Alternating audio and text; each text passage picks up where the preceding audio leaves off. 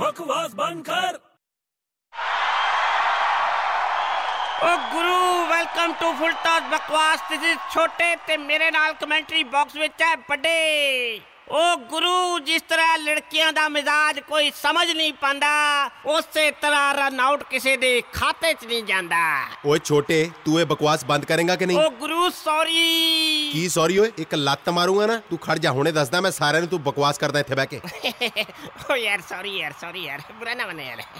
ਓਏ ਛੋਟੇ ਕਿੰਨਾ ਕੈਂਟ ਲੱਗ ਰਿਹਾ ਨਾ ਸਟੇਡੀਅਮ ਇੱਕਦਮ ਹਰਿਆ ਭਰਿਆ ਕੀ ਕਰਾਊਡ ਆਈ ਅੱਜ ਯਾਰ ਓ ਯਾਰ ਕਿੰਨਾ ਘੈਂਟ ਸਟੇਡੀਅਮ ਹੈ ਯਾਰ ਕ- ਕਿੰਨੇ ਲੋਕੀ ਆਏ ਆ ਇਹ 10 15000 ਤਾਂ ਹੋਣੀ ਆ ਆਹੋ ਯਾਰ ਵੇਖ ਤਾਂ ਸਹੀ ਕਿੰਨੀ ਭੀੜ ਹੈ ਕਿੰਨੀ ਆਵਾਜ਼ ਆ ਰਹੀ ਹੈ ਯਾਰ ਇੰਨੇ ਸਾਰੇ ਲੋਕੀ ਬੈਠੇ ਆ ਇਹ ਸਾਰਿਆਂ ਦੇ ਐਨਕਾਂ ਲੱਗਣ ਵਾਲੀਆਂ ਕੀ? ਆਹੋ ਓਏ ਤੂੰ ਪਾਗਲ ਹੋ ਗਿਆ ਓਏ ਇੰਨੇ ਸਾਰੇ 10 15000 ਲੋਕਾਂ ਨੂੰ ਚਸ਼ਮਾ ਕਿਉਂ ਲੱਗੂਗਾ ਓਏ? ਹਾਂ ਸਾਰਿਆਂ ਦੇ ਐਨਕਾਂ ਲੱਗਣ ਵਾਲੀਆਂ 100% ਲੱਗਣ ਵਾਲੀਆਂ ਓਏ ਤੂੰ ਪਾਗਲ ਹੋ ਗਿਆ ਛੋਟੇ ਇਹਦੇ ਚ ਪਾਗਲ ਵਾਲੀ ਕਿਹੜੀ ਗੱਲ ਹੈ ਓ ਕੀ ਭਕਾਈ ਮਾਰ ਰਿਹਾ ਇਹਨਾਂ ਨੂੰ ਚਸ਼ਮਾ ਲੱਗੂਗਾ ਚਸ਼ਮਾ ਲੱਗੂਗਾ ਇਹ ਸਟੇਡੀਅਮ 'ਚ ਮੈਚ ਦੇਖਣ ਆਏ ਨਾ ਇਹ ਲੋਕ ਹੂੰ ਐਨਕਾਂ ਤਾਂ ਲੱਗਣੀਆਂ ਲੱਗਣੀਆਂ ਇਹਨਾਂ ਨੂੰ ਓਏ ਇਹ ਕਿਹੜਾ 3D ਫਿਲਮ ਦੇਖਣਾ ਹੈ ਜਿਹੜਾ ਇਹਨਾਂ ਨੂੰ ਚਸ਼ਮਾ ਲੱਗੂਗਾ ਉਹ 3D ਫਿਲਮ ਦੀ ਗੱਲ ਨਹੀਂ ਕਰ ਰਿਹਾ ਫਿਰ? ਮਤਲਬ ਐਕਚੁਅਲ 'ਚ ਜਿਹੜੀਆਂ ਐਨਕਾਂ ਹੁੰਦੀਆਂ ਨਾ ਉਹ ਨੰਬਰ ਵਾਲੀਆਂ ਹਾਂ। ਉਹ ਚਸ਼ਮਿਆਂ ਦੀ ਗੱਲ ਕਰ ਰਿਹਾ ਸਾਰਿਆਂ ਨੂੰ ਚਸ਼ਮੇ ਲੱਗ ਜਾਣੇ ਆ ਕੀ ਹੈ ਯਾਰ ਤੂੰ ਕੁਝ ਵੀ ਭਕਾਈ ਮਾਰਦਾ ਰਹਿਣਾ ਮੇਰੇ ਤਾਂ ਕੁਝ ਪੱਲੇ ਨਹੀਂ ਪੈ ਰਿਹਾ ਕੀ ਕਹਿ ਰਿਹਾ ਯਾਰ ਤੂੰ ਆਹੋ ਬਈ ਜਿਹੜਾ ਵੀ ਸਟੇਡੀਅਮ 'ਚ ਮੈਚ ਦੇਖਣ ਆਉਂਦਾ ਹੈ ਨਾ ਹਾਂ। ਉਹਨੂੰ ਐਨਕਾਂ ਲੱਗ ਹੀ ਜਾਂਦੀਆਂ ਨੇ ਕਿੱਦਾਂ ਓਏ ਉਹ ਸਪੈਕਟੇਟਰ ਬਣ ਜਾਂਦਾ ਹੈ